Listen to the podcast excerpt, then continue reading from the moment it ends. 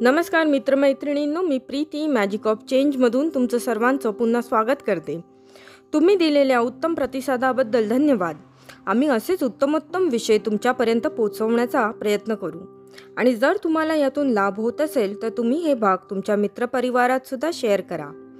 ज्यामुळे जास्तीत जास्त लोकांपर्यंत आम्ही पोचू शकू व त्यांना देखील याचा लाभ घेता येईल. तर आज मला हे सांगायचं आहे की काही जणांना हे कदाचित निरर्थकही वाटत असेल किंवा काहींना उदात्त आणि परिणामकारक. आणि जे हे सर्व आचरणात आणत असतील त्यांना हे एखाद्या वाढणाऱ्या वृक्षाच्या खोलवर जाणाऱ्या मुळांप्रमाणे वाटत असेल. जो वृक्ष कालांतराने बहरेल फुले फळ फळांनी खुलून जाईल इतरांना सावली देईल. म्हणूनच प्रत्येकाने या भागांमधून काय बोध घ्यायचा हे ज्याचे त्यानेच ठरवायचे. आणि आपण आजच्या भागात ह्या तीन गोष्टींवर बोलणार आहोत. एक साधेपणा किंवा निष्कपटीपणा. दुसरं सहनशीलता किंवा संयम. आणि तिसरं म्हणजे अनुकंपा किंवा दया. ह्या तीन गोष्टी एखाद्या खजिन्याप्रमाणेच असतात. कारण ज्यावेळी तुम्ही साधेपणाने किंवा निष्कपटीपणाने वागत असतात किंवा विचार करत असतात त्यावेळी तुम्ही तुमच्या खऱ्या अस्तित्वाच्या जवळ जात असता.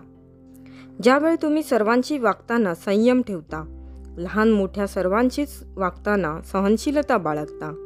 मित्र वा शत्रूलाही समजून त्यांच्याबरोबर योग्य रीतीने वागतात. त्यावेळी तुम्ही सर्व गोष्टी वा घटना किंवा व्यक्तींचा त्या जशा आहेत तसाच स्वीकार करू लागतात. आणि ज्यावेळी तुम्ही स्वतःबद्दल किंवा इतरांबद्दल करुणा वा दया बाळगता तेव्हा तुम्ही एक सुसंगती साधू शकता. आपल्या वागण्या बोलण्यातनं तर बस आज मला एवढंच सांगून इथेच थांबायचं आहे. पण तुम्ही जरूर लक्षात ठेवा ह्या तीन गोष्टी.